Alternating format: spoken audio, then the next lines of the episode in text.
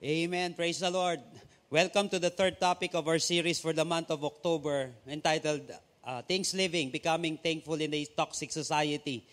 So tayo po ay patuloy na kinakausap ng Panginoon, tayo po ay patuloy na tinuturuan ng Panginoon at higit sa lahat tayo po ay patuloy na binabago ng Panginoon ang ating puso, ang ating isipan, nang sa gayon na puno tayo ng pagpapasalamat sa buhay sa kabila ng mga pangyayaring ito. So naniniwala po ako na pinagpala tayo ng Panginoon ngayong araw na ito sa ating pong uh, pananambahan sa pamamagitan ng ating pagkanta uh, ng papuri sa Kanya, sa pamamagitan ng ating pagbabalik ng ating mga kaloob, pagbibigay sa ating Panginoon.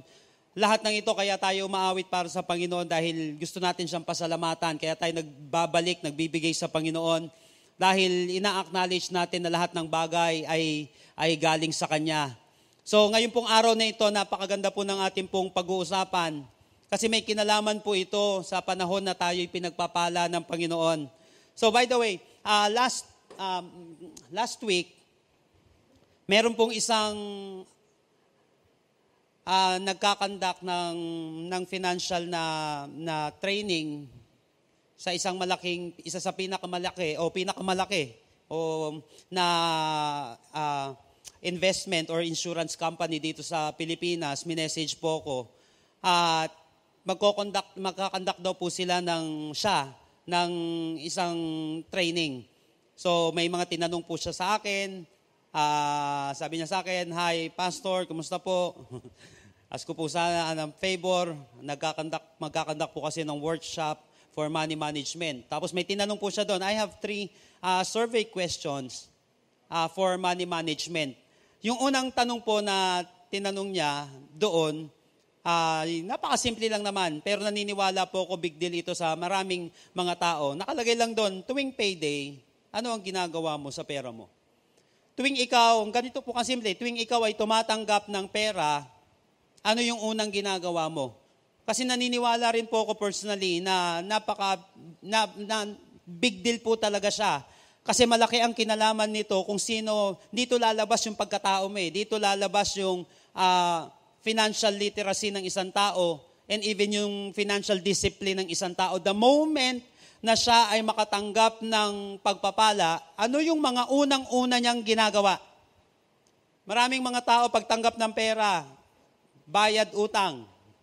Maraming mga tao pagtanggap ng pera, punta agad sa uh, bilihan, punta agad sa mga online stores, punta agad sa kung kanino man na kanyang pinagkakautangan o gustong uh, pagpalain ng mga tao. Kaya lang na, naniniwala po ako mga kapatid na may mas importante pa doon. May mas importante doon. At alam niyo po, napansin ko lang, uh, actually ang una ko pong sinagot doon, madami po akong sinagot, kaya lang una ko pong sinagot, kukunin ko yung 10%, kukunin ko yung para sa Panginoon, and then ibibigay ko muna kay Lord. Bago ako maapektuhan ng kung ano man, bago ko man maibigay sa iba yon, bago ko man ma-acknowledge yung ibang tao, unahin ko ang Panginoon. So alam niyo po mga kapatid, napakarami kasing mga tao, the moment na sila ipinagpapala, unang naaalala yung problema nila. At hindi yung nagpo-provide ng solution sa problema nila. Unang naaalala yung, yung mga pagkukulang nila. Unang naaalala yung ibang bagay. Unang naaalala yung sarili, reward sa sarili. Bago return, pagbabalik dun sa tunay na na may-ari. So big deal po yon. Kung the way you, you uh, respond to your blessing, ayun ang magdidetermine ng result mo sa mga susunod mo pang pagpapala sa buhay. So ito po yung pag-uusapan natin ngayong araw na ito. Napakalaking bagay po kasi nito. Kapag natutuhan natin kung paano tayo, yung tamang response natin every time na tayo ay pinagpapala ng Panginoon, tandaan po natin na may kasunod ito na pagpapala pa na mas malaki. Kapag natutuhan po natin itong pag-aaralan natin ngayong araw na ito, lalo na pagdating sa panahon na binagpapala tayo ng Panginoon, maniwala ka, makakasunod-sunod ka ng pagpapala kay Lord. Maraming mga tao, sayang, nung unang pinagpala ng Panginoon, they don't know how to respond to God's blessings. That's why yung result nila ay nanatili na lang ganun o kaya yun ang naging determining factor para hindi na muling pagpalain ng mas malalaking bagay. So what to do when God blessed you? What to do when God blessed you? Ano ang dapat gawin? So naniniwala po ako ngayong araw na ito. Kaya mo maririnig ito kasi bibigyan ka pa ni Lord ng susunod na pagpapala. Yung susunod mo kasing gagawin, the moment na pagpalain ka ng Panginoon, yun ang magdetermine ng susunod mong mga malalaking pagpapala sa Panginoon. So what to do when God blessed you? The moment na pagpalain ka ng Panginoon sa bawat area ng iyong buhay, kapatid, tandaan mo ito. Ito yung sunod mong gawin para makasunod ka pa. Makaranas ka pa ng susunod na blessing. Ulitin ko, ito yung sunod mong gawin para makasunod ka pa ng susunod, ma- maranasan mo pa yung susunod mong blessing. I want you to open your Bible with me in Luke chapter 17, verses 11 through 19. Luke chapter 17, verses 11 through 19. Verse 11 and following. Now on his way to Jerusalem, Jesus traveled along the border between Samaria and Galilee. As he was going into a village, ten men who had leprosy met him. They stood at a distance and called out in a loud voice, Jesus, Master, have pity on us. Verse 14, when he saw them, he said, Go, show yourselves to the priest.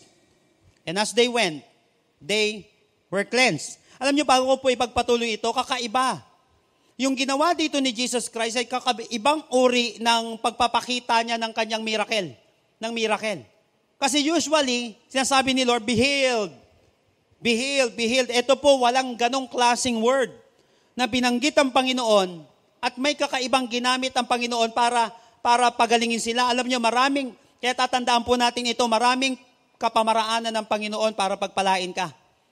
Kaya the moment na inaasahan mo si Lord sa ganitong klase ng, ng pattern, na doon ka ibibless, minsan madidisappoint ka, bakit wala, bakit wala? Kasi hindi lang iisa ang kapamaraanan ng Panginoon para pagpalain ka. Hindi lang iisang tao, hindi lang iisang anggulo, hindi lang iisang pattern, yung pamamaraan ng Panginoon para pagpalain ka.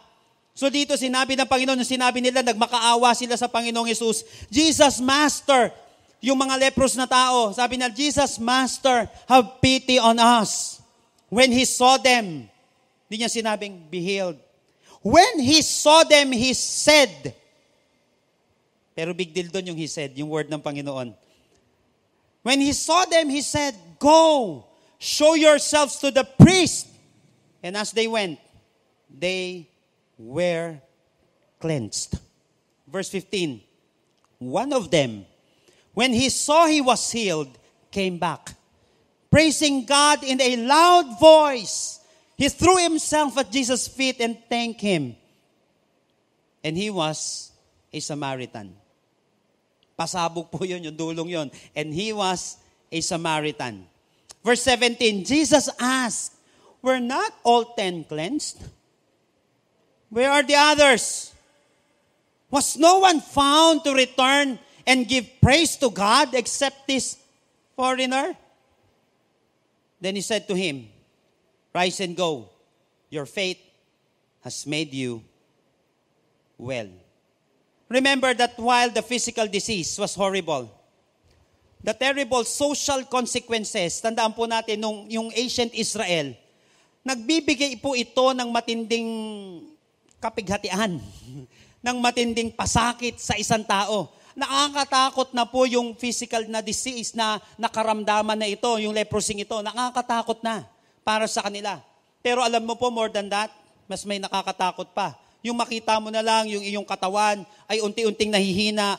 Malaking, malaking ano na yun eh, problema na.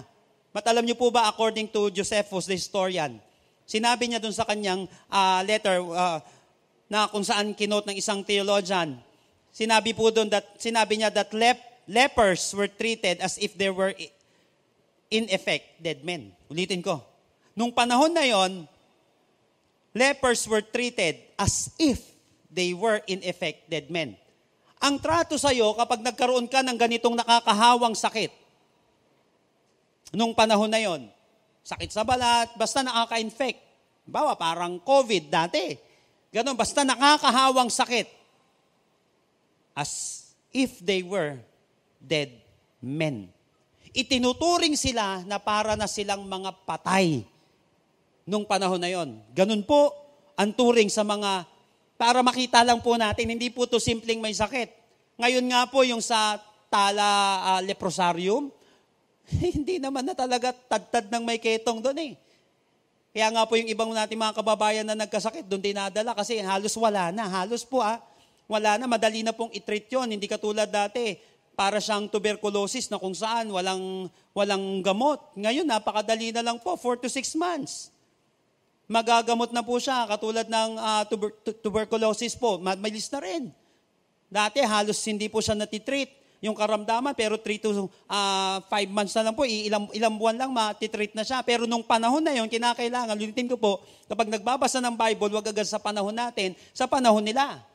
Kaya sa panahon nila, tinatrato yung mga kapag may sakit ka, sa balat ng katulad nito, ng katulad ng ketong, itatrato ka ng parang patay. And according to the law of Moses, piniprescribe yung mga taong may karamdaman at that time na kung saan kinakailangan i-cut off niya yung kanyang sarili o i-cut off siya ng ibang tao sa society. Kinakailangan mahiwalay ka sa mga tao. Ihihiwalay ka rin sa iyong pamilya. At ang gagawin mo, kapag ikaw ay may ganitong uri ng karamdaman, kinakailangan uh, punit-punit yung damit mo. Yun yung palatandaan na may ketong ka gagawin, pupunitin mo yung damit mo, lalo na kapag may mga taong nandiyan dyan, dito, uh, pupunitin yung damit, tapos ang gagawin, tatanggalin mo yung talukbong mo, kahit na naaagnas na yung mata mo, yung ilong mo, kinakailangan i-uncover mo naman yung, yung uh, ulo mo, at ang gagawin mo, tatakpan mo yung bibig mo nung panahon na yun. Biruin mo, sabi sa Leviticus 13 to, ganito yung gagawin nila. I-torn nila yung clothing nila, tatanggalin yung cover dun sa head, tapos tatakpan nila yung bibig nila, tapos sisigaw. Unclean, unclean. Biruin mo, tatakpan mo yung bibig mo sa kakasisigaw. Di ba dapat i... tanggalin mo yung takip sa bibig mo sa kakasumigaw para marinig. Ito baliktad. Kasi baka makahawa rin eh. Tatakpan yung bibig, biruin mo, hirap ng sumigaw, takpan mo pa yung bibig mo. Tapos sisigaw ka, unclean, unclean. At hindi ka pwedeng lumapit kanino man. Magsisisigaw ka the moment na may makakasalubong ka, hindi pwede. Hindi pwede. Dahil kapag ginawa mo yun, pwede kang patayin, pwede kang parusahan, dahil hahawain mo ang buong bayan nung panahon na ito. Kaya makikita natin ang ginawa nila malayo, when, when they saw Jesus, sumigaw sila at a distance, napakalayo ng kanilang pagsigaw na, na. Pero imagine mo, para nakakover yung, yung mouth nila, talaga nagsisisigaw. Ang hirap ng sumigaw, tapos tatakpan mo pa yung bibig mo. So napakahirap. Biruin mo na lang. Ang bottom line, gumaling sila. Biru, biruin mo kapatid. Ang point ko dito, napakalaking blessing. Ang mapagaling ka.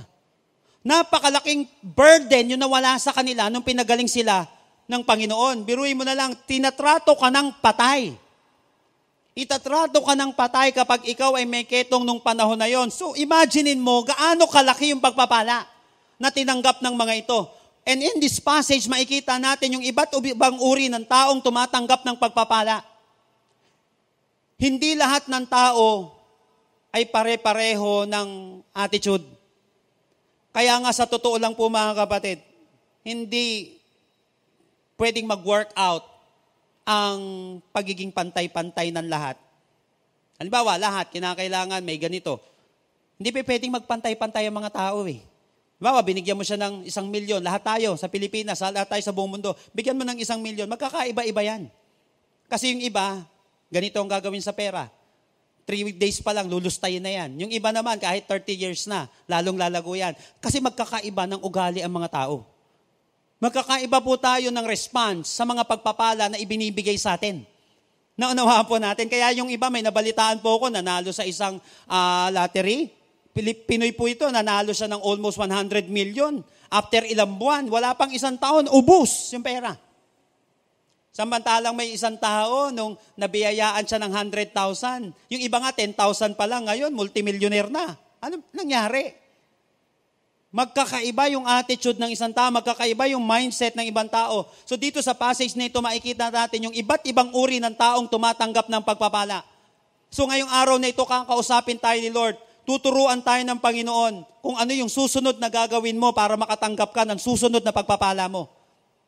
The moment na ikaw ay pagpalain ng Panginoon, ano yung tamang response natin?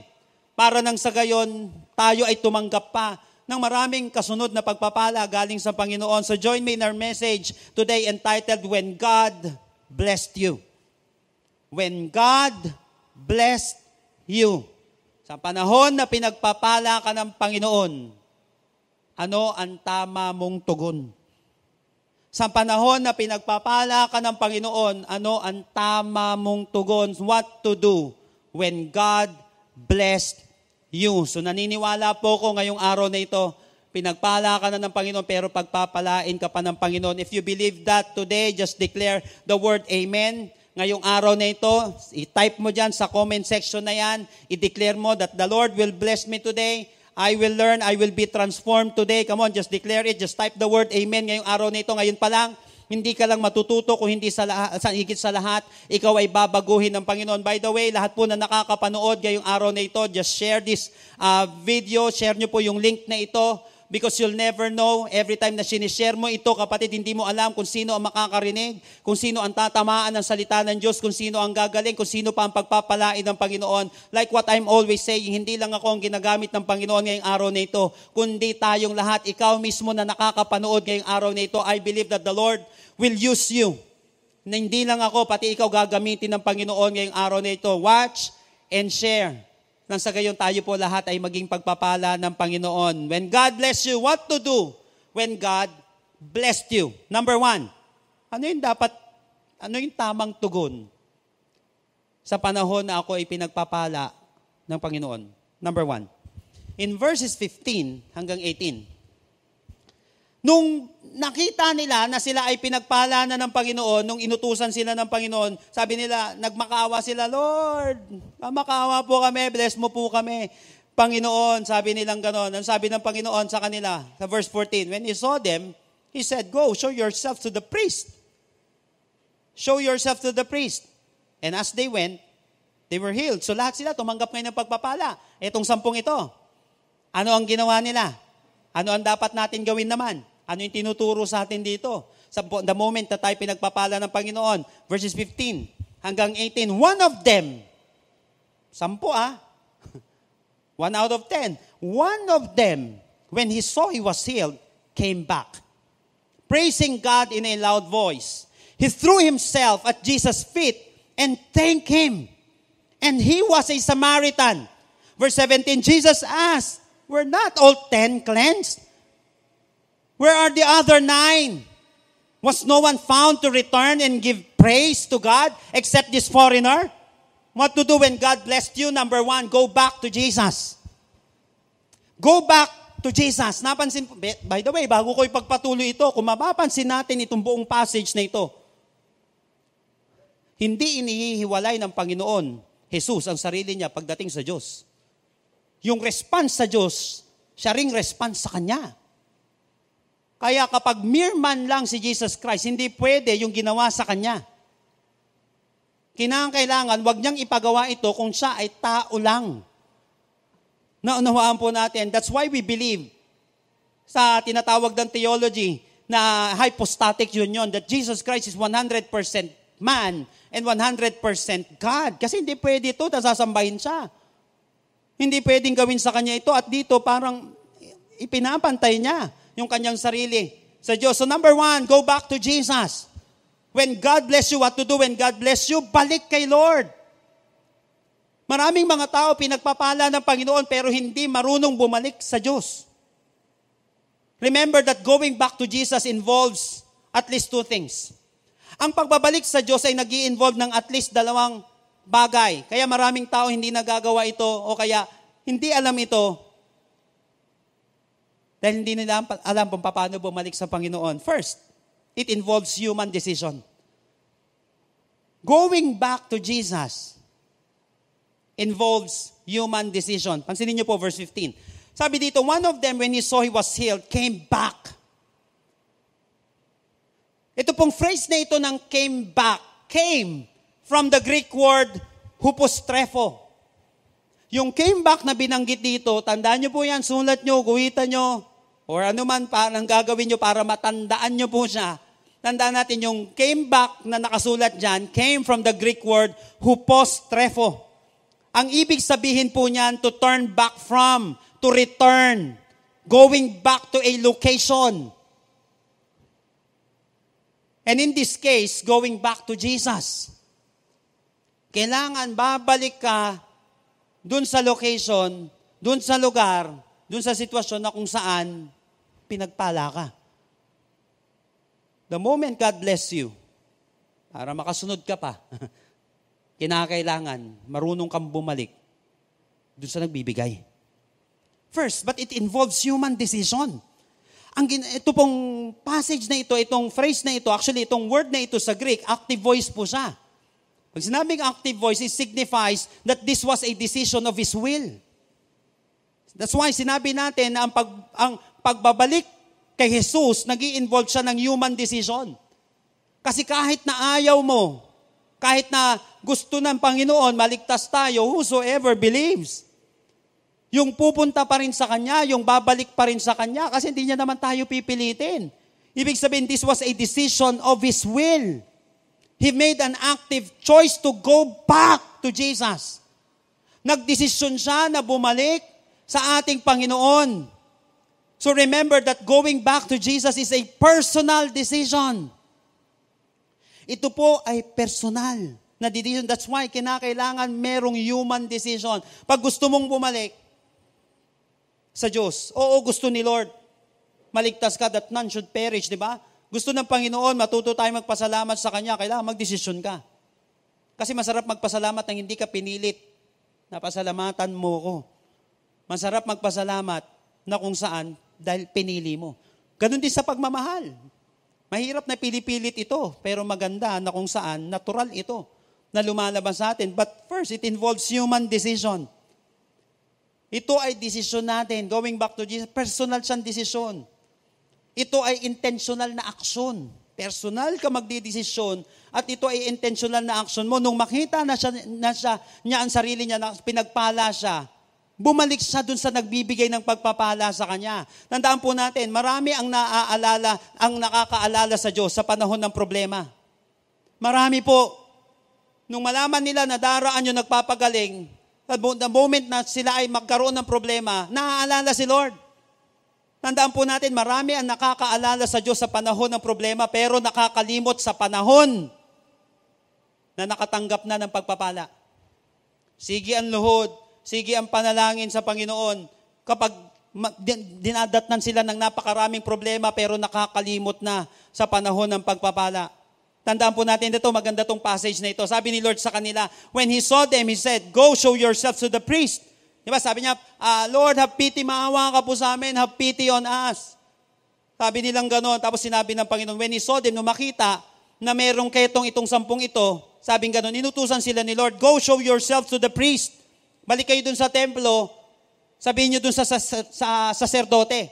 Kasi yung saserdote dati, sila yung nagpapatunay, sila yung nagbibigay para ng certification na kung saan, ah, magaling na to.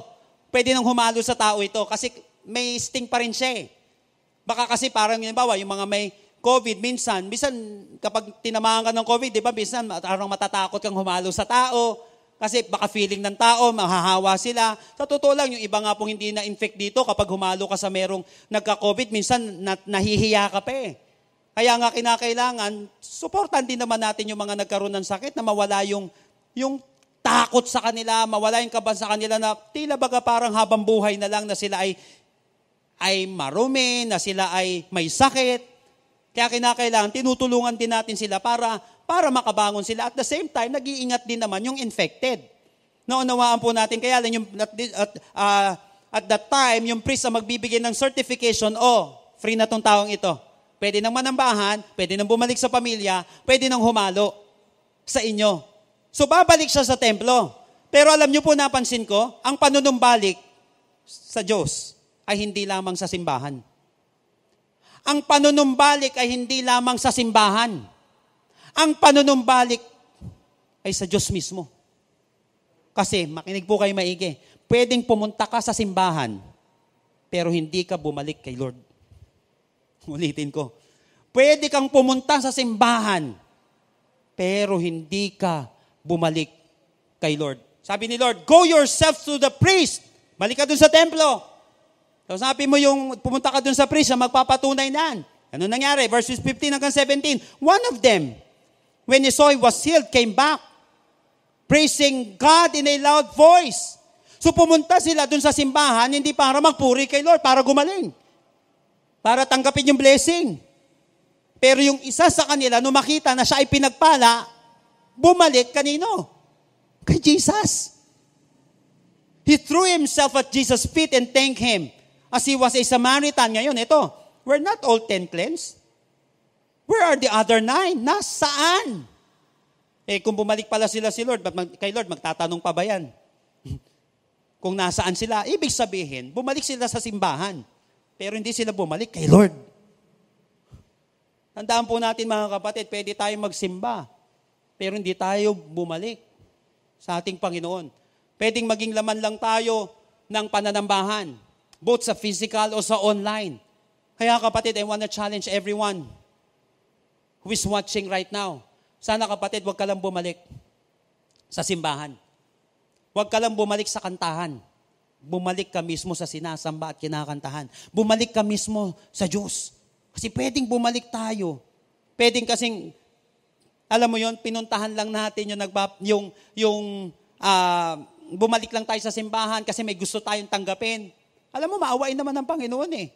Napansin natin, may tinatawag na common blessing eh. Masamang tao, mabuting tao, tatanggap ng pagpapala, araw, ulan, hangin. Galing sa Diyos yan eh, pero lahat tumatanggap. Pero hindi lang yan ang pagpapala, maniwala ka. Kaya marami pang pagpapala na pwedeng ibigay sa Panginoon. Ulitin ko kapatid, pwedeng pumunta ka sa simbahan pero hindi ka bumalik kay Lord. Pumunta ka na rin lang sa pananambahan, mga kapatid, bumalik ka na kay Lord. Again, it involves human decision. Go back to Jesus. Kailangan magdesisyon ka na bumalik mismo kay Jesus, hindi dahil sa pagpapala na naman. But pangalawa, mga kapatid, second, it involves divine expectation. Hindi lang siya nag involve ang pagbabalik kay Jesus, hindi lang siya nag involve ng human decision, kundi ito ay nag involve ng divine expectation. Why? Because those who were blessed are expected to return and give thanks to Jesus. Alam mo ba si Lord nag expect ng babalik? Kay Lord, one of them, when he saw he was healed, came back praising God in a loud voice. He threw himself at Jesus' feet and thanked Him. And he was a Samaritan. Ito ngayon ang tanong, verse 17 ni Jesus. Were not all ten cleansed? Where are the other nine? Ibig sabihin, naghahanap si Lord ng mga pinagpalang babalik sa Kanya para magpasalamat. Hindi niya pinipilit, pero nag-e-expect siya. So it involves divine expectation. Hindi porket hindi ka pinipilit at pinapaalalahanan. ay wala nang ini-expect sa'yo. Naunawaan po natin? Parang sa utang. Hindi porket hindi ka sinisingil. wala na yon. Naunawaan po natin, kaya do something. Ganun lang naman yun eh. Para makakaulit pa. Naunawaan po natin, nag-expect siya, hindi siya pinipilit ng Panginoon, may grace si Lord eh. Pero alam mo, si Lord nag expect nang babalik sa Kanya para magpasalamat. Naghahanap si Lord ng mga pinagpalang babalik sa Kanya para magpasalamat. Sa mga pinagpala dyan, kapatid, ulitin ko, para sa mga pinagpala dyan, hinihintay ka ni Lord na bumalik sa Kanya. Sino po dito naniniwala pinagpala ka ni Lord? Sa mga naniniwala nga na pinagpala dito ni Lord, Come on, mag-type mo nga yung heart na reaction ngayong oras na ito. Sinasabi mo, alam ko, blessed ako ng Panginoon eh. Pinagpala ako ng Panginoon. Come on, i-type mo yan. Kung naniniwala kang pinagpala ng Panginoon. But after mong i-click yan, heart react na reaction na yan, I want you to know, after that, mong i-click yan. Sa, dahil pinagpala ka ni Lord, alam mo, hinihintay ka ni Lord bumalik sa Kanya. Kapatid, balik-balik din habang may time. Balik-balik din habang may time. Bakit? Hindi lahat ang pagbabalik sa Panginoon, hindi all the time. Meron lang time. Kaya habang may time ka pa, bumalik ka na kay Lord. Habang may time pa. Kasi hindi all the time ito. Pangalawa, una, kapatid, go back to Jesus. The moment na pagpaano mag paano pa, pasalamatan ng Panginoon every time na na ikaw ay pinagpapala niya, paano yung tama mong tugon every time na ikaw ay binabali, binapapala ng Panginoon, what to do when God blessed you. Number one, go back to Jesus. And then number two, nakalagay dito, one of them, verses 15 hanggang 18 ulit, one of them, when he saw he was healed, came back praising God in a loud voice.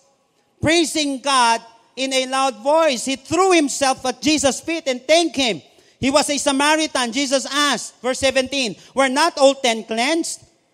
Where are the other nine? Verse 13. Was no one found to return and give praise to God except this foreigner? Number two, what to do when God bless you? Number two, give praise to God. Go back to Jesus. Second, give praise to Jesus. Give praise to Jesus. Remember that ten men prayed.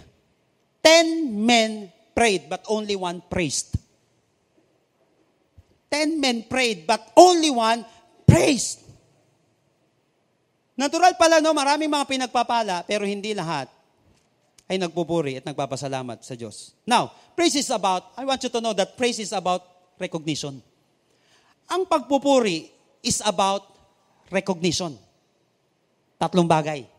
Starting today, kapatid, matututo ka magpuri sa Panginoon. Paano? Kapag ikaw ay kinakapos na sa pagpupuri mo sa Diyos, alalahanin mo itong tatlong bagay na ito para mag-umapaw ka sa pagpupuri mo sa Panginoon. Give praise to Jesus. Number one. First, praise is about personal recognition. Praise is about personal recognition. Verse 15. One of them, when he saw he was healed, came back. Praising God in a loud voice. When he saw he was healed. Therefore, recognize your blessing personally. Kinakailangan kapatid, kailangan mo muna ang kasing makita na ikaw ay pinagpapala. Paano ka magpapasalamat eh hindi mo naman alam yung ipagpapasalamat mo? Ano itini-thank you mo? Alam niyo po, thank you ah. Saan? Para saan? Mas masarap magpasalamat, alam mo kung bakit mo sinasabi yon. Hindi mechanical na lang. Alam mo, salamat ah, salamat. Para saan? Kasi maraming mga tao, thank you ng thank you, hindi naman alam. kung para saan yon. Walang reason. Ibig sabihin, nakasanayan na lang yon. Salita na lang. Pero sa totoo, wala na sa puso. Sangus. Marami kasing mga tao nagpapasalamat na lang sa nguso pero wala na sa puso. Okay din minsan, parang totoo. Kahit paano, at least, at least, meron. Pero iba, kapatid, kapag galing sa puso. First, praise is about personal recognition. When he saw, he was healed. Kinakailangan, kapatid, makita mo muna na ikaw ay blessed. Kaya maraming mga tao hindi marunong sumamba, hindi marunong magpuri sa Panginoon kasi hindi naman nila alam na sila ay pinagpapala. Akala nila lagi ang pagpapala isang milyon. Ang akala lagi nila ang pagpapala ay nasa, nasa isang anggulo lamang. Nasa isang bagay lamang. Kwarta, pera, datong. Kala nila yun ang pagpapala. Hindi nila alam, pinatagal na silang pinagpapala ng Panginoon. Wala ka nga isang milyon. Hindi ka naman nagkakasakit. Naunawaan po natin. O yung iba naman, nagkakasakit, hindi ako pinagpala ng Panginoon, hindi mo na-recognize, hindi ka papatay. Naunawaan po natin mga kapatid, the moment you know how to recognize, personally recognize your blessing, matututo ka magpasalamat sa Panginoon. When He saw, He was healed, kailangan makita mo yung blessing mo na yan. Starting today kapatid, count your blessing, name them one by one. Bilangin mo yung pagpapala mo makikita mo magbabago yung puso mo. Magbabago kapatid yung pananambahan mo sa Diyos. Hindi lang na siya magiging hindi lang siya magiging puso. Katulad ng sabi ni Jesus Christ, These people honor me with their lips, but their hearts are far from me. They worship me in vain. Sabi ni Jesus dun sa mga tao, maraming tao sumasamba, sa nguso na lang. Pero wala na sa puso yung ginagawa nila. Ay, wala na, natural na lang yun eh. Pinanganak na siyang ganun. Nalagyan niya ng ginagawa yon. But dito, when he saw, he was sealed, pambira, the moment na ma-recognize mo na ikaw ay pinagpala pala ng Panginoon, aapaw ang pagsamba. Second, praise is about public recognition. Una, personal recognition. Pangalawa, public recognition. Ang pagpupuri pala sa Panginoon, dapat hindi lang ikaw nakakaalam at nakakita. Tingnan niyo po maigi, verse 15. One of them, when he saw he was healed, came back praising God in a loud voice. Narinig ng mga tao. Yung kamanghamanghang bagay na tinanggap niya mula sa Panginoon. Kapatid, ang pagpupuri sa Panginoon na hindi sinasarili. Kinakailangan ito ay naririnig din ng madlang people. Kinakailangan na naririnig din ito ng mga dabar cards mo. Kinakailangan naririnig din ito ng mga kapamilya, kapuso, kaibigan, lahat, kapananampalataya mo. It's about public recognition. Una, ito ay personal recognition. Pangalawa, public recognition. Psalm 105, 1. Oh, give thanks to the Lord, call upon His name, make known His deeds among the peoples. Make known. Pakita mo naman na makapangyarihan ng ating Diyos. Pakita mo naman na sa kabila ng lahat, may Diyos na maawain, may Diyos na makapangyarihan, may Diyos na kumikilos pa rin. Maging sa pinakamahirap na sitwasyon ng buhay, starting today, kapatid, wag mong sarilinin. Yung mga pagpapala na ginawa sa ng Panginoon. Oo, personally, kailangan ma-recognize mo ito, pero kinakailangan ma-recognize din ng iba ito. Praising God in a loud voice. Bakit hindi ko pagsisigawan? Bakit hindi ko ipapaalam? Eh, nung nagka, keto nga ako, kailangan kong ipaalam eh. Eh, di nung gumaling ako, mas lalong dapat kong ipaalam. Kailangan magsisisigaw ako, unclean, unclean. Tapos pag di ako sumigaw, papatayin ako. Babatuhin ako. Naunawaan po natin yung kahihiyan niya, kailangan niya nga sabihin para hindi mahawa yung mga tao. Eh di lalo kapatid yung kagalingan. Lalo yung pagpapala. Kapatid, sino dito tumanggap ka na maraming blessing sa Panginoon? Una, na-recognize mo ba? Kailangan ma-recognize mo muna personally ito. Pangalawa kapatid, na-recognize ba ng public? Kapatid, mura lang Facebook ngayon. Hindi kung ano-ano mga pinaglalagay natin dyan. Hindi puro rant natin. Hindi puro negative things. Panahon na para makita nila na may Diyos na nagpapala sa'yo. May Diyos na kumikilos sa'yo at may Diyos na kaya rin kumilos sa kanila. Make known His deeds among His peoples. Third, praise is about proper recognition.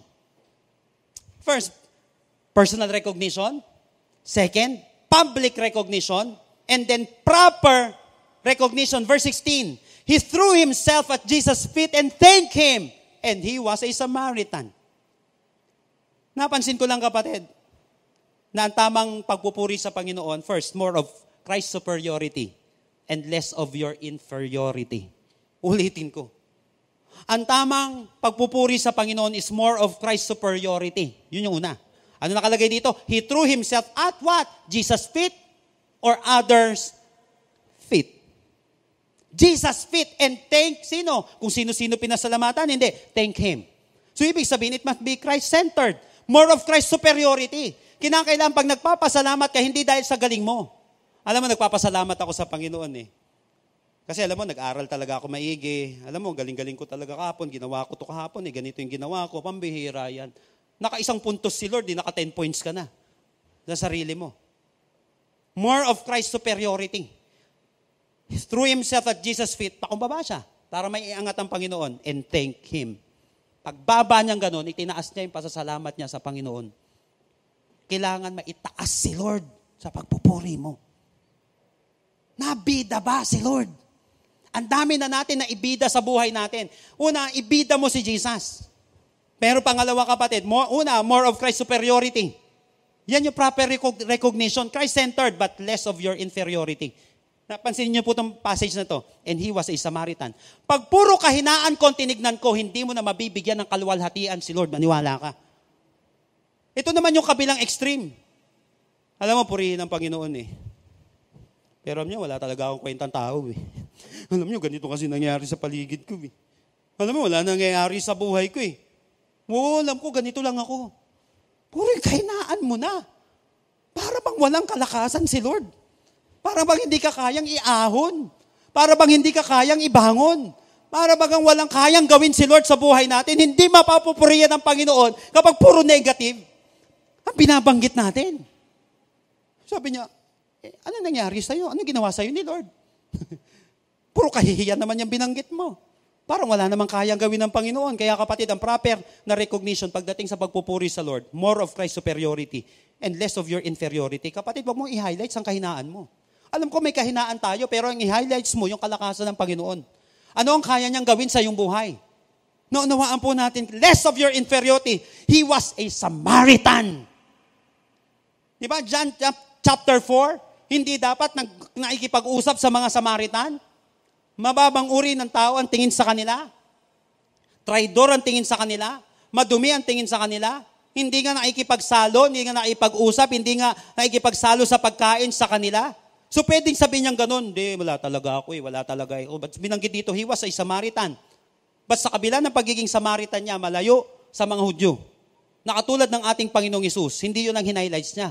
Kasi pwede kapatid, kapatid yung inferiority maging barrier mo sa paglapit kay Lord eh.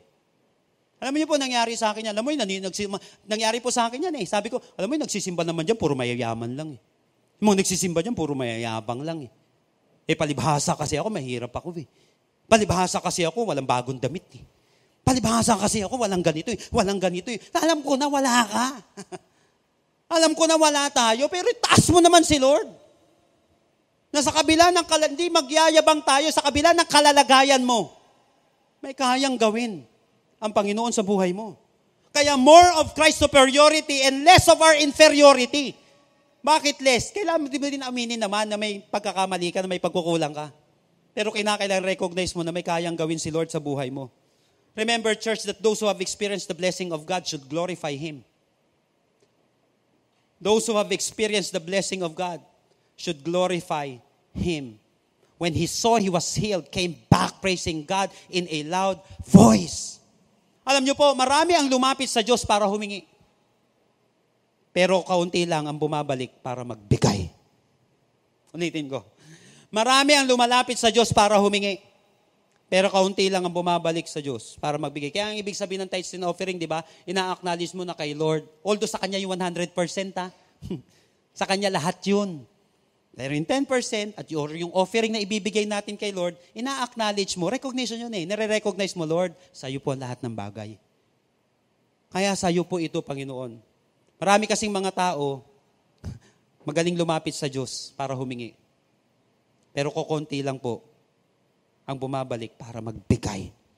That's why he said, Was no one found to return and give praise to God except this foreigner? Di ba sampu kayo? Bakit isa lang? Yan po ang kalakaran ng mundo. Sana kapatid, huwag ka nang sumama sa kanila. Mag-iba ka. Huwag lang puro hingi. Dapat marunong ka mag-recognize na kay Lord itong mga bagay na ito. Bumalik sila sa simbahan. Maraming mga tao bumabalik sa simbahan pero hindi sa pananambahan. Balik lang sa simbahan. Go yourself to the priest. Siyempre, blessing eh. Pag umatin ka ng service, pag may blessing po yan, utos ni Lord yan eh. Naunawaan po natin, pero maraming mga tao, bumalik lang sa simbahan, pero hindi sa pananambahan. Pero itong pinagpalang ito, bumalik siya sa simbahan, pero bumalik siya sa pananambahan. One of them, when he saw he was healed, came back praising God in a loud voice. He threw himself at Jesus with worship and thank Him. He was a Samaritan. We have to remind ourselves that praise the Lord. Yung madalas na binabanggit natin na praise the Lord is not just a slogan or something nice to do. It is something that God demands. It is something that God expects. Ine-expect ng Panginoon na gawin natin yon. Tandaan po natin mga kapatid, while prayer was the last, will last for this life only. Remember, ulitin ko kapatid, while prayer will last for this life only, praise will continue throughout eternity. Revelation chapter 7, 9 hanggang 12. Ang prayer, hanggang dito lang yan sa mundo. Lord, penge. Lord, penge. Lord, ganito po. But yung praise, kapatid, magpapatuloy yan sa habang panahon. What to do when God bless you? Give praise to Jesus. Last but not the least. Number 3, verse 19. Ito na ngayon. Then he said to him, Rise and go your faith has made you well. What to do when God bless you? Number three, get salvation from Jesus. Get salvation from Jesus. Gusto ko pong mapansin natin ito. The English translation of made well, dito sa passage na ito, made well, actually misses a critical truth in this section. I'm not bragging po mga kapatid, papaliwanag ko lang maiga to. May na-miss po itong translation na ito, dito sa section na ito. Why? Because all ten were made well physically. But only one was made well spiritually. Gusto ko po makita natin ito maigi. Verse 14. Yung Greek word po na binanggit sa verse 14, yung Greek word for cleanse ay katarizo. Ang ginamit doon, ulitin ko, sundan niyo po ako maigi dito. Yung word na cleanse na ginamit sa verse 14, katarizo. In verse 15, the Greek word for healed is, is ima omai. Iya omai. Okay, itong iya omai na ito, ang ibig sabihin healed. Verse 15. Okay? Pag yung verse 17, in verse 17, the Greek word used was not iya umay. Hindi siya healing. Hindi siya katarizo. Hindi siya cleansing. Yung ginamit sa verse 17, yung Greek word dito ay sodezo. Itong sodezo na ito, it is the Greek word for salvation. So in the Gospels, Matthew, Mark, Luke, John, it is used for salvation. And the epistles, yung letters mga kapatid, it is the word that is used for save and salvation. Actually, nung tinignan ko po itong maigi in the book of Luke alone, ginamit sa 15 verses ang Greek word na sodeso for salvation. So it is obvious that in this verse, verse 19, Dr. Luke is describing about salvation. So it is translated that way and I don't know why translators treat it illogically. Hindi ko alam. Sorry po mga kapatid, bakit ganon? Made you well. Your faith has healed you. Kasi ginagamit itong sudesong ito. Hindi man lagi. Actually, I must admit that there are some contexts in which it can mean something less than salvation. Yung sudeso na yan. But contextually and, illogic, and logically, that's obvious that it should be translated. Katulad ng pag-translate dun sa verse 7. Sa verse 7, kung aakyat ka, babalik ka, kapatid, sorry, sa chapter 7, ang nakalagay doon, your faith has saved you. Dapat ganito yon. Kasi logically and contextually, hindi lang siya simpleng healing. Salvation siya. Kaya tama yung ibang translation, your faith has healed you. Sige na. Hayaan na natin for now. Nakalagay na yun doon. Basta alam na natin na ang word sa verse 19 is more than physical healing. Moving on. Therefore, in verse Luke chapter 17, verse 19, the verb sudezo clearly speaks of spiritual healing slash salvation. Hindi siya physical. Spiritual healing slash salvation. That's why I like how Eugene Peterson translated translated it dun sa kanyang well-known na The Message version. Si Eugene uh, Peterson, parang devotion niya lang ito. Eh, mahusay nga lang. Kaya lang na-criticize na matindi. Parang siya yung Pinoy version natin dito eh. Sabi sa The Message Version, pero tama, maganda. 17 hanggang 19, Jesus said, We're not ten healed. Where are the nine?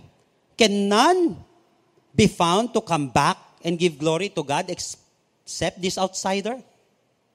Then he said to him, ito na, sabi ni Jesus, Get up on your way. Your faith has healed and saved you. Your faith has healed and save you. Mas tama po yun. Mas tama siya.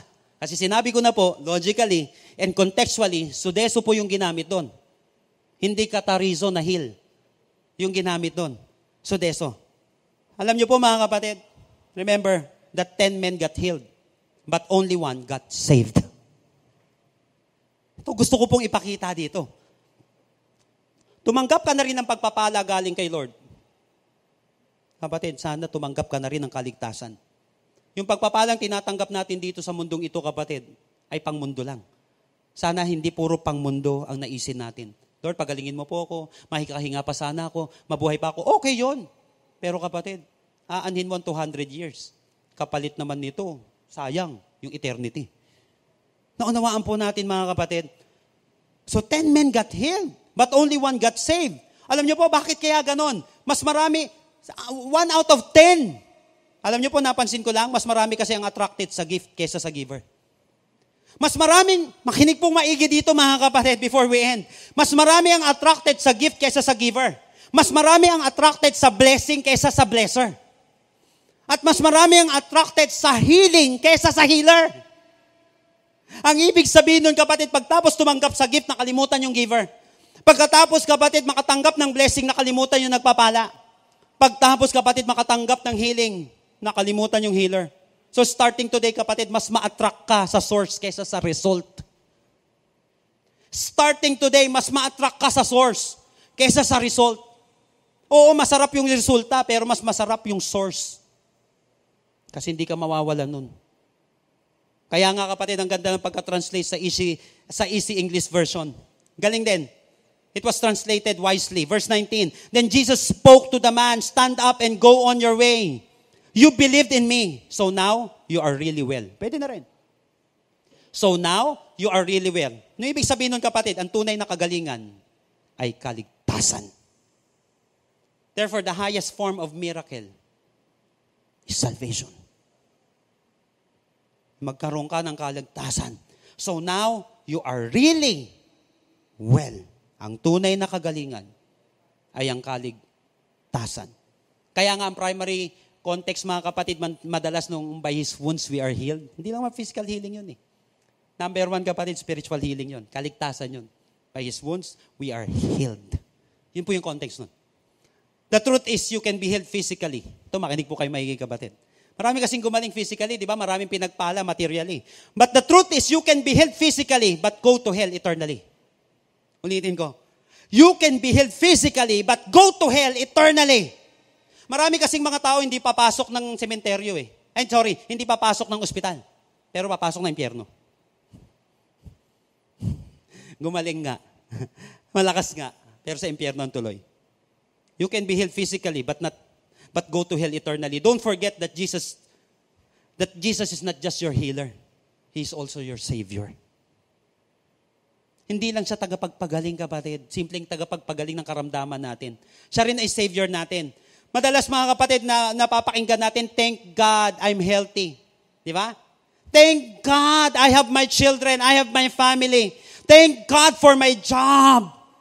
Thank God for my husband. Thank God for my wife. Thank God for my career.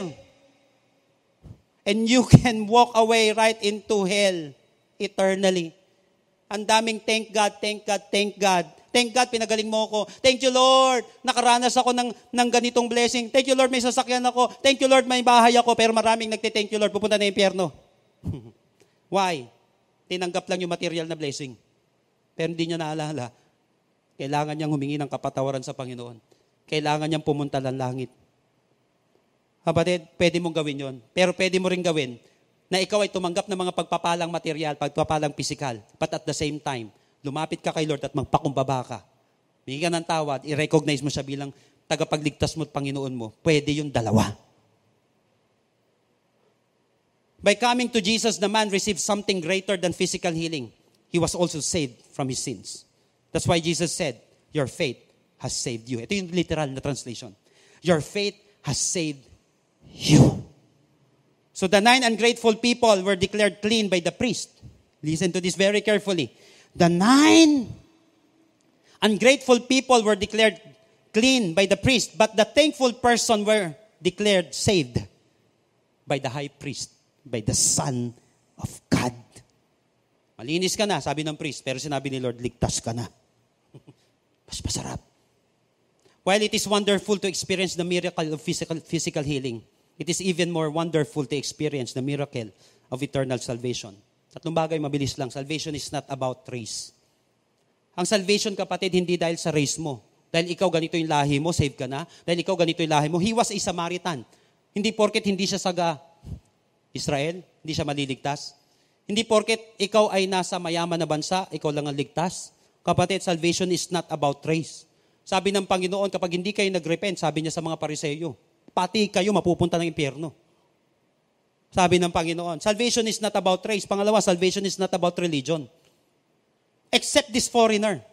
Eh bakit yung nine na taga dito? Kasama natin sa relihiyon. Hindi niya sinaba, na sinabihan, your faith has saved you. Why? Salvation is not about religion. Oo, may religion sa Bible, pero hindi yan about salvation. Naunawaan po natin, hindi, hindi ka maliligtas ng dahil sa relihin mo. But I want you to know, kapatid, pangatlo, salvation is about Jesus. Salvation is about Jesus, not about race, it's not about religion, it's about Jesus. Then he said to him, get up on your way. Sino nang sabi? Si Jesus, your faith has healed and saved you. Acts 4.12, only Jesus has the power to save. Walang kapangyarihan ng tatay ni Jesus dito sa lupa na si Jose mag-save. Pati nanay niya, pati kapatid niya. Nakalagay sa Bible, only Jesus has the power to save. Acts 4.12. His name is the only one in all the world that can save anyone. If you want to go to heaven, don't go to anyone. Go to the one who is, who is Jesus. Go to the one who can save you. Only Jesus has the power to save. Starting today, gusto mo mawala yung takot, kapatid, na ikaw mapupunta sa impyerno? Give your life to Jesus. John 1.12, Yet to those who received Him, yet to those who believe in His name, He gave them the right to become children of God. Kung gusto mo maging anak ng Diyos, tanggapin mo si Jesus. Manampalataya ka, Jesus, John 1.12. At aariin kang anak ng Diyos. Kapatid, gumaling ka na rin lang, pinagpala ka na rin lang. Get salvation from Jesus. When God bless you, ano ang gagawin mo? Number one, parang sa gayon, ano yung susunod na dapat mong gawin para masundan ka pa ng mga susunod na matinding pagpapala? Napansin natin, pinagpala na sila physically, pinagpala pa siya spiritually. When God bless you, number one, go back to Jesus. Balik ka din sa source. Pangalawa, give praise to Jesus. Pasalamatan mo yung source, yung dahilan. And then lastly, get salvation from Jesus. Get salvation from Jesus. And I will end with this. Alam niyo po, muli kong binalikan lang at sinariwa itong kalagayan ng mga may leprosy. Alam niyo po, leprosy in the Bible, ito ay napakalinaw, vivid and graphic physical picture of spiritual defilement of sin. Inahamlintulan, kapatid, ang leprosy pagdating sa kasalanan sa Bible. Why? Sin is ugly. Gayon din naman yung leprosy. Sin is hateful. Gayon din naman ang leprosy. Sin is incurable. Gayon din naman sa leprosy ng panahon nila. Sin is contaminating. Ganon din naman sa leprosy, nakakahawa. So it, separ- it separates people from God and make them outcast. Ganon ang kasalanan. Ganon din naman, kapatid, yung leprosy nung panahon na ito. So the instruction given to the priest in Leviticus chapter 13 help us understand the nature of sin. Makikita natin that sin is inside us. Deeper than the skin. Malalim, kapatid, ang epekto ng kasalanan. Sin also spreads. Nakakahawa. Pagiging nega nga, nakakahawa. Pati kasalanan. Ang dami nang nadamay.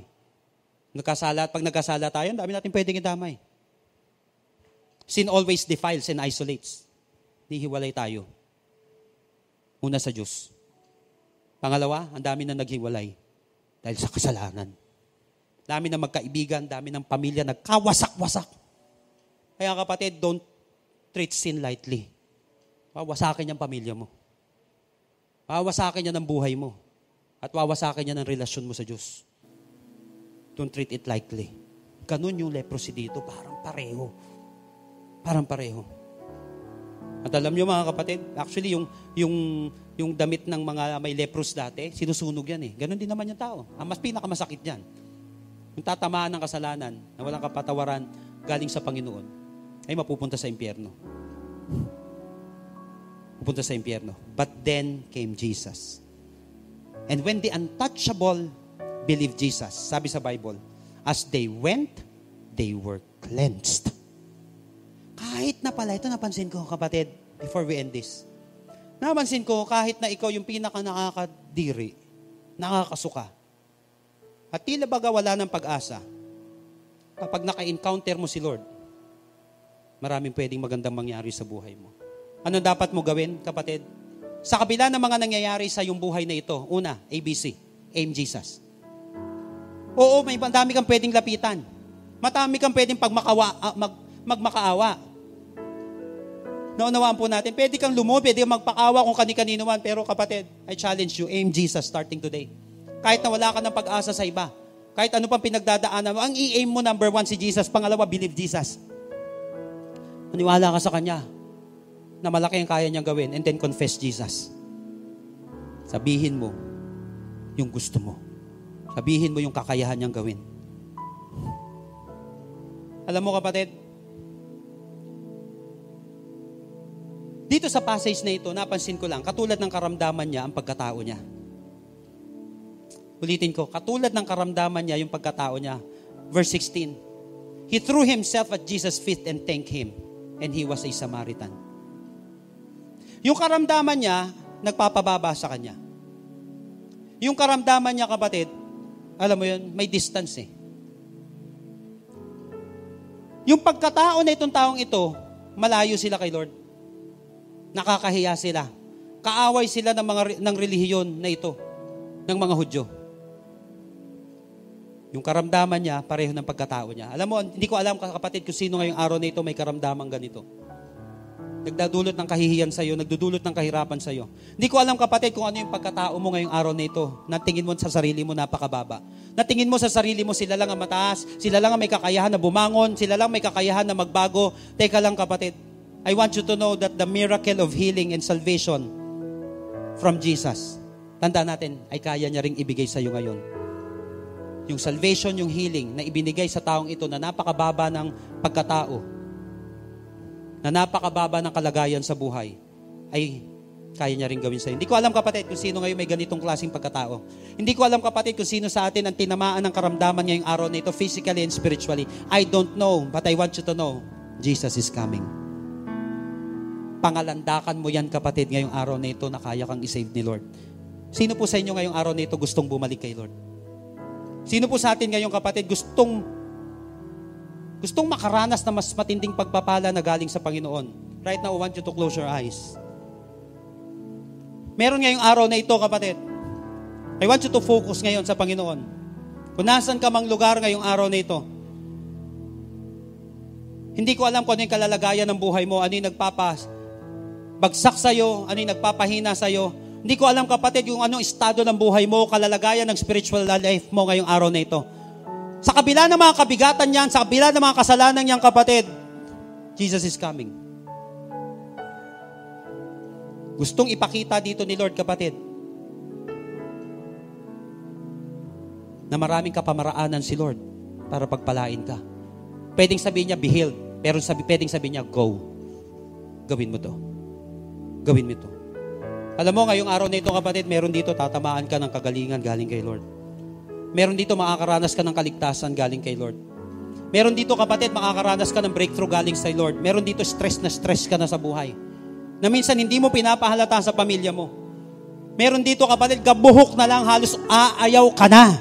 At hindi mo alam ang gagawin mo, but here comes Jesus! Lapit kay Lord, magmakaawa ka sa Panginoon. Ngayong araw na ito, gagawa si Lord ng kamanghang-manghang bagay sa buhay mo. If you want to give your life to Jesus, if you want to go back to Jesus, if you want to get salvation from Jesus today, ngayon kapatid, di nagbibiro si Lord. May ililigtas siya. Baka naisin mo muna kapatid yung kaligtasan ng spiritual life before any healing. Ngayong araw na ito, sino ka man, ano ka man, tatagamin ka ni Lord. Mananalangin tayo kapatid. Tutulungan ka namin sa panalangin but make it your personal prayer. But I believe that after this, your life will never be the same again. Kikilos si Lord sa buhay mo, kikilos si Lord sa tahanan mo. Kakaroon ka ng kagalingan at kapayapaan. Acknowledge God as your Saviors. Tell Jesus right now, Lord Jesus, Lord Jesus, come into my life. come into my life. I admit that I'm a sinner, I admit that I am a sinner, but I believe that you are my only Savior. I believe that you are my only Savior. Starting today, Starting today, heal me, save me, save me, love me. love me. In Jesus' name, In Jesus' name, Amen. Amen. Ngayong oras na ito, kapatid, ano man ang sinasabi sa ng mundo, maging ng demonyo, o even ng sarili mo, mas maniwala ka sa sinasabi ng Panginoon. Today, listen to this. Your faith has saved you. Hindi sinabi ng iba. Hindi sa sinasabi ng emosyon mo, kundi sa sinasabi ni Jesus. At ngayong araw na ito, kapatid, tanggapin mo ang biyaya na mula kay Lord. Meron dito kapatid, may parang infection ngayong araw na ito. Meron nga dito, nanunood ka, pero nasa quarantine area ka. Ngayong araw na ito. Hindi nagkataon na napakinggan mo ito kapatid. Whether sa bahay o sa anumang lugar kapatid, hindi nagkataon ito. O meron dito kapatid, may taning na buhay mo, stage 1, stage 2, or what? Ano man stages yan. But naniniwala ako that God can heal you. Anampalataya ka sa Kanya. Lapit kay Lord. Pangalandakan mo siya, kapatid. Yung kalakasan niya. Father, in the name of Jesus, Wala akong anuman, di na namin kailangan, Panginoon. Mag-iikot-ikot o anuman. Ngayong araw na ito, Panginoon, naniniwala kami na ikaw dakila namin manggagamot. Father, in the name of Jesus, I declare healing for this person right now. Kinakabahan siya, nai-stress siya sa kanyang kalalagayan ngayong araw na ito. Sa pangalan ng Panginoong Yesus, the Bible said, by His wounds we are healed in the name of Jesus. Lord, heal him spiritually and heal him physically right now in the name of Jesus. Receive it now in the name of Jesus. Kapayapaan na galing sa Panginoon ang sumaiyo ngayong oras na ito. Dalangin ko nga po, Panginoon, ang biyaya na maranasan niya, Panginoon. Nagbibigay ka ng pinakamatinding biyaya. Ayun yung kaligtasan namin, Panginoon, sa pamamagitan ng Panginoong Kristo. At nagbibigay ka ng mga earthly blessings, Lord. Father, in the name of Jesus, sabi mo, Panginoon, seek ye first the kingdom of God and His righteousness, and all these things shall be added unto us. In the name of Jesus, I declare prosperity. I declare provision in the name of Jesus. I declare, Panginoon, yung pangangailangan niya sa pangalan ng Panginoong Isus, iibsan mo ang stress niya ngayong araw na ito. Ngayong oras na ito, kapatid, lapit ka kay Lord personally. Lapit ka sa Kanya, magpuri ka sa Panginoon, magpapasalamat ka sa Panginoon dahil ikaw, kapatid, ay pinagpala ng Panginoon. Starting today, lift up the name of Jesus. Wherever you are today, right here, right where you are, right now, nasan ka man, Huwag mong alalahanin kapatid yung kalagayan mo. Huwag mong alalahanin kapatid. Ano mang result ngayong araw na ito. Huwag kang maging result-centered. Maging Christ-centered ka kapatid kasi dun ka lagi huhugot. Mawalan ka na ng pag-asa, mawalan ka na ng lakas. May pagkukunan ka lagi kay Lord. Right now, declare it. Confess it right now. Ipangalandakan mo sa buong mundo. Ipangalandakan mo sa mga katabi mo. Ipangalandakan mo sa social media. Ipangalandakan mo sa comment section na yan sa mga post mo. Ipangalandakan mo sa bibig mo, kapatid. Ipagsigawan mo ang Panginoon. Ngayong oras na ito may lumalakas. Ngayong oras na ito may gumagaling. Ngayong oras na ito, kapatid, may nagkakaroon ng kapayapaan. Ngayong oras na ito, kapatid, may bumabangon, may umaahon. Ngayong oras na ito, kapatid, may natatanggal yung guilt niya.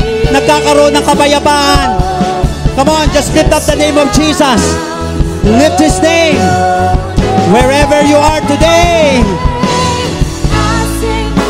Magalak ka dahil may Diyos ka ba? Magalak ka dahil may pag-asa ka. Magalak ka dahil may malalapitan ka. Fill your life, fill your lips. Fill this land with praise and thanksgiving. Fill your life with worship. Come on. Just lift up the name of Jesus. Power and majesty. Declare the greatness of God. Declare His goodness now. May bumubuhas na biyaya. May bumubuhos na kalakasan. May bumubuhos na pagpapala. May tumatambak, may tumatanggap pa na matitinding pagpapala ngayong oras na ito. Come on. Just declare it wherever you are. Shout it loud. Like the Raptors band. Magkakaroon ka pa ng susunod na pagpapala. Come on. For the last time. Lift the name of Jesus.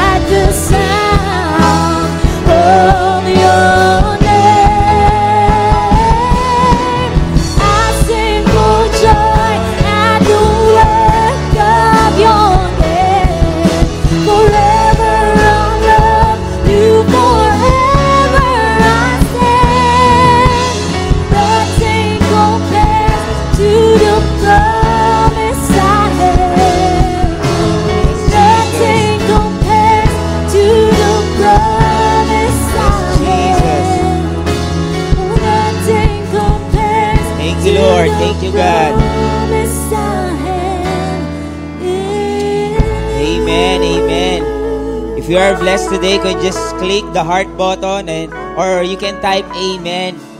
Grabe na naman tong araw na ito, no? Tinuruan tayo kung paano tayo magpapasalamat, hindi lang sa Panginoon, kundi pinakita tayo, sa atin that uh, gratitude uh, is an attitude. Or naniniwala ako na itong ginawa po natin ay may malaking impact po at bilang mga Kristiyano, dapat tayo yung unang-unang mapagpasalamat sa Diyos, syempre, at sa tao. And again po, uh, patuloy po namin kayong ini-encourage sa mga, sa mga services natin. Unang-una na dyan, yung 10 a.m. and 5 p.m. services natin. So meron po tayo every Sunday ng umaga. Kung medyo may ginagawa ka ng umaga, you can join sa ating 5 p.m. service. Naniniwala ko, even online may ginagawa po ang Panginoon. And also, we have a young, a young professional every Wednesday. At hindi lang pa nga young pro ang welcome dito, kahit sino po ay welcome dito. Especially, may mga ano tayo dito, mga guest artists. Malay mo, ikaw na yung susunod na invite ng Cutting Edge. At meron din po tayong ating youth forum every Thursday. Marami po tayong itatakal dyan about ministries, uh, about yung atin, syempre yung minister and even sa sa youth ministry. So para po sa mga gusto pang matuto, pwede nyo po kaming samahan every Thursday. And syempre po, nandyan din po yung ating prayer works every Friday. Uh, naniniwala ako, masarap manalangin. Lalo na hin- sa panahon ng pandemic and even di sa panahon ng pandemic, dapat nagiging lifestyle natin tong pananalangin. And every Saturday po, 2 p.m., Youth Jam. So, samahan nyo rin po kami sa online tambayan natin every Saturday ng 2 p.m. At syempre po, para po sa ating mga uh, anak, pamangkin, ang mga kids, so, meron po tayong 5 p.m. naman na kids church. So, sorry, join din po kayo dyan at naniniwala ako may gagawin po ang Panginoon. At syempre po, para po sa mga bago dito, if you receive uh, Jesus, just type Jesus at meron pong magme-message sa inyo. Uh, if you if you are new, ayan, just type new and someone will message you and we will give you a simple token. If you want to involve sa ministry, just type ministry and one of our our ushers or yung yung Connect team ay i-message din po kayo. And if you want to, uh, may mga prayer request po kayo, just type pray at i-message po kayo ng ating mga intercessor, yung ating intercessor na ministry. They will call you and message you. Bahala po sila dyan para po may panalangin po kayo. At ayun po, and if you, if you are blessed, just again click the heart button or sabihin po natin, Amen. Yan. So, patuloy po nating samahan po yung ating pong mga services. And we also appreciate po dahil po ngayong month na ito is Pastor Appreciation Month. Yan, ina-appreciate po natin lahat ng kapastoran natin and even the leaders, the primary leaders ng ating simbahan. Salamat po sa buhay nyo. Saludo po kami sa inyo. So, right now po, before we end, can just close our eyes and let's pray. Heavenly Father, we thank you, O God, for this uh, day, Panginoon. Salamat kasi hindi lang puro pagmamahal ang tinuturo mo sa amin, kundi nagtuturo ka ng kaligtasan at syempre Lord, paano kami magpapasalamat? Lord, salamat. Kasi wala naman kami dito kung wala ka, Panginoon. Salamat sa kaligtasan na ibinigay mo sa kagalingan, Panginoon. Whether ito ay physical and even sa spiritual, Panginoon. Maraming salamat, Panginoon. And Lord, we also Give thanks to those people na ginamit mo. The reason why nandito kami, kasi may mga tao kang ginamit para sa amin, O God. At salamat po, Panginoon Lord, maaaring hindi namin sila mapasalamatan, wala kaming maibigay, but we know, O God, kita mo po yung mga ginawa nila at pagpapagal nila sa amin, O God, and even sa ibang tao. And Lord, muli nga, Panginoon, maaaring hindi ganun kaganda yung pasok ng 2020, but we know, God, matatapos ang taong ito, Panginoon, na meron kaming malaking ipapasalamat sa iyo. Salamat po, Panginoon, and And church, before we end, uh, can just raise up our hand. If you can raise up your hand and receive this benediction with God has promised in number chapter 6 that every time naririnig mo to, receive it and it will be yours. Right now, amazing people of God, may the Lord bless you and take care of you. I receive. May the Lord be kind and gracious to you. I receive. May the Lord look with you with favor and give you peace. I receive. Lord, maraming salamat po, Panginoon. Ito ang aming pagsamba, pagdakila sa tanging pangalan ni Jesus.